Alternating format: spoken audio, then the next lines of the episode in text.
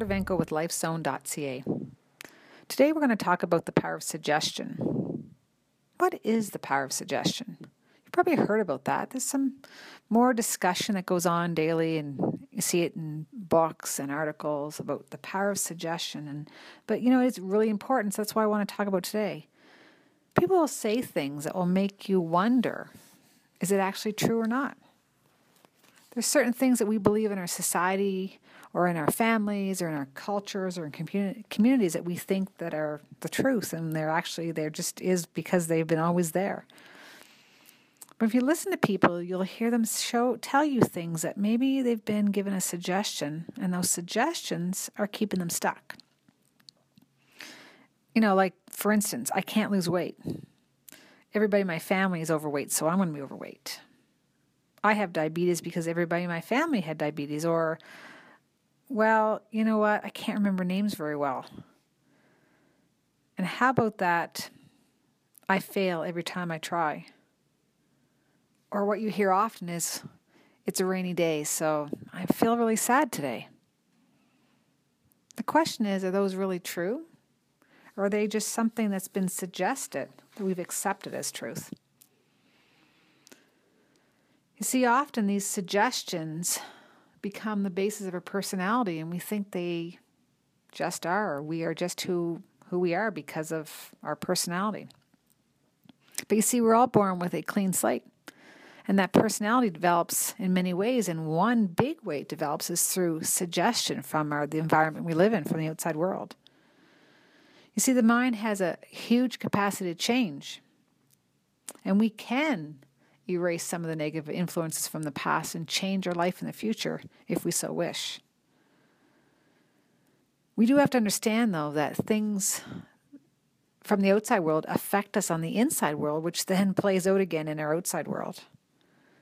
And those things are sort of suggestions that get programmed into the unconscious mind that we actually hold on as truth. And then we play it back in the outside world, such as, I'm not smart enough. So that person never achieves success in education or in a job that would give him a revenue that's important because of he needs to have an education. Or I'm not good enough to do X. So guess what? That person never does X. Or how about I don't deserve money? And those people never find a way to ever sort of feel like they're ever getting on top of the game as far as having what they need to have exactly what they want in life. And more importantly, to, to, to take it to the next level so they can actually help others achieve because of their successes. You see, there's this thing called the critical faculty. And that critical faculty is a block between the conscious and the unconscious mind. And its job is to sort of be that check in place do I allow this information to go into the unconscious mind or not? It's important as an adult because it allows us to think from a sense of reason. But up until the age of about seven, that critical faculty has not been developed. So everything that a child experiences, good or bad, the unconscious mind accepts it as truth. So if you've been raised in an environment where you've been told you're not good enough, or that you felt you weren't good enough, or you're told you weren't smart enough, or you felt you weren't smart enough, those are the things that play out in your life as adults because you truly believe they're true. Now, it's important to know because if they can be programmed, is there any reason why they can't be unprogrammed? And the answer is there's absolutely no reason. You see, our mind is like a computer, and if you can install a program and then uninstall it and put a new program in, you can do the exact same thing with your unconscious mind. So let's talk about habits for a minute.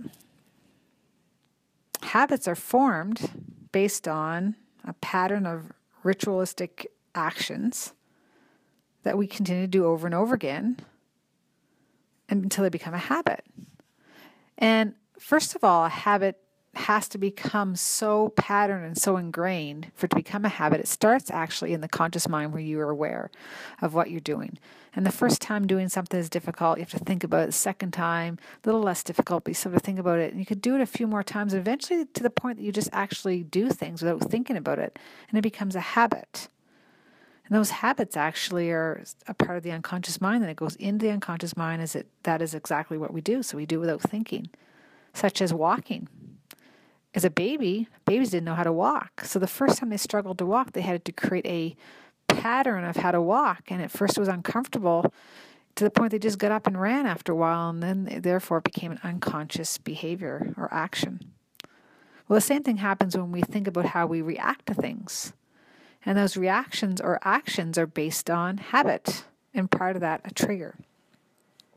Sort of like a conditioned reflex response. And you probably remember uh, a Pavlov study with dogs and uh, he was a Nobel Prize for, and got received that in physiology and medicine. And, and his work was work on dogs, looking at sort of the conditioned reflex response.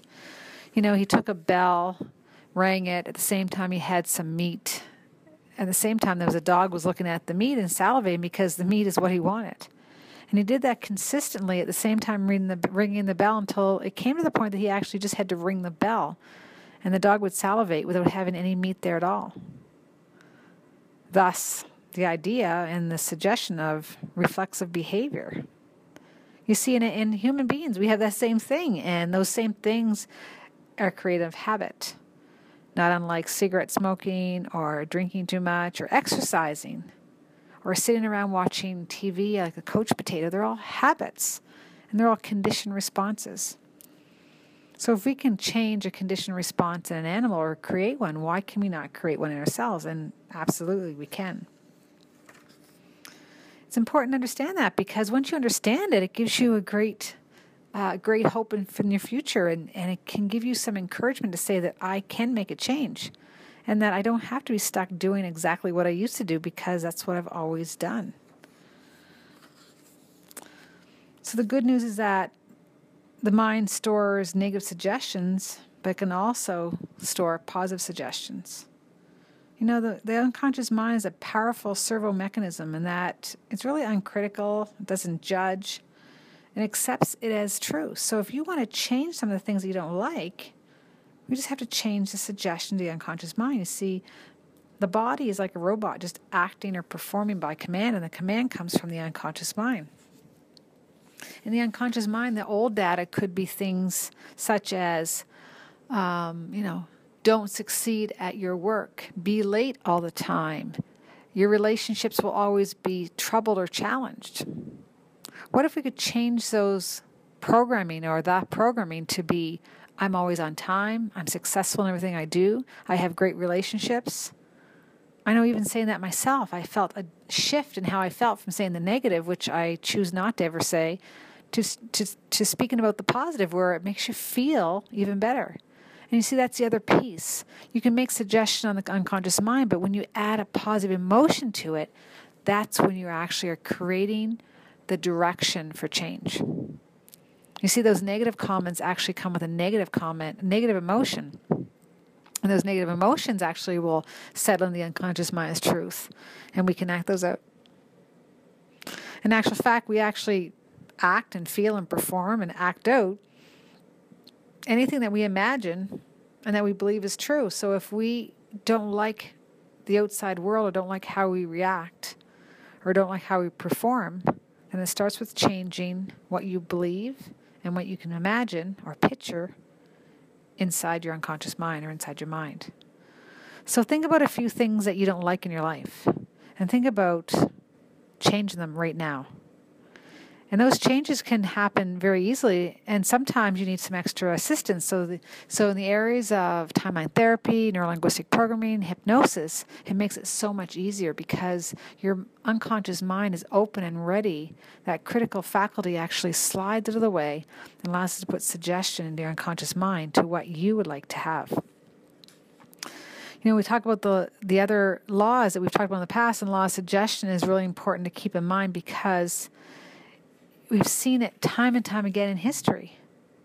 And everything you think about, if you put an emotion to, you create. So if you don't like it, if you don't like what you're doing or what you have, then change the thought pattern. Get excited about that change, and then watch how it evolves and, and is created in your world. Now, you have to take action for things you want, absolutely. You just can't sit there and wait. It's not going to happen. But it's important to know that you can make a change. You see, there's the law of the reverse effect and that most bad habits have one thing in common they get stronger and stronger and stronger with emotion that keeps it connected to the unconscious mind.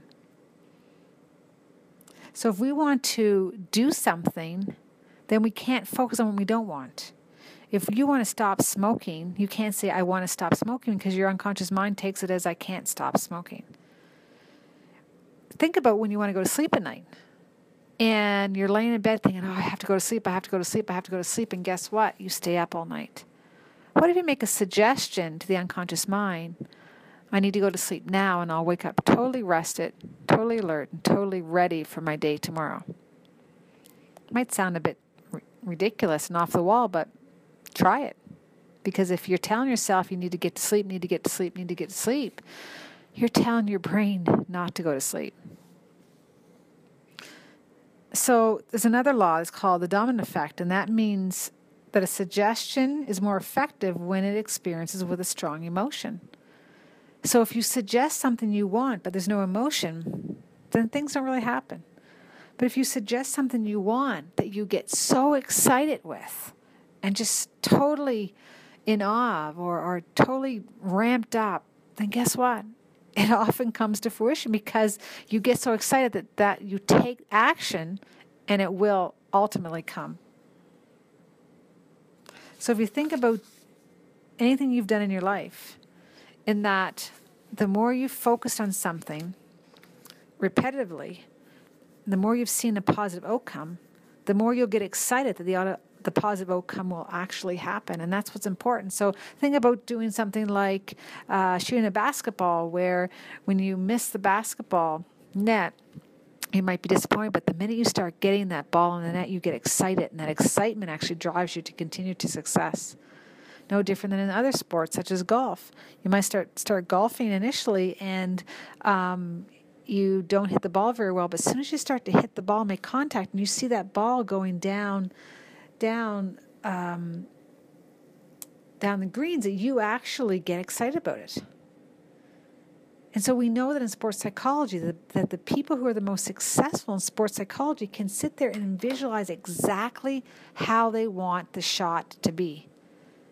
But it's not just seeing it. They get excited. They get ramped up. They get so powered up and we know through uh, studies, through watching brain conduction studies, that the same brain conduction happens whether the person's actually doing the sport or they're sitting there thinking about it. That's empowering. So I want you to think about just one thing you want to make a change in your life this week. And I want you to think about changing your language around it.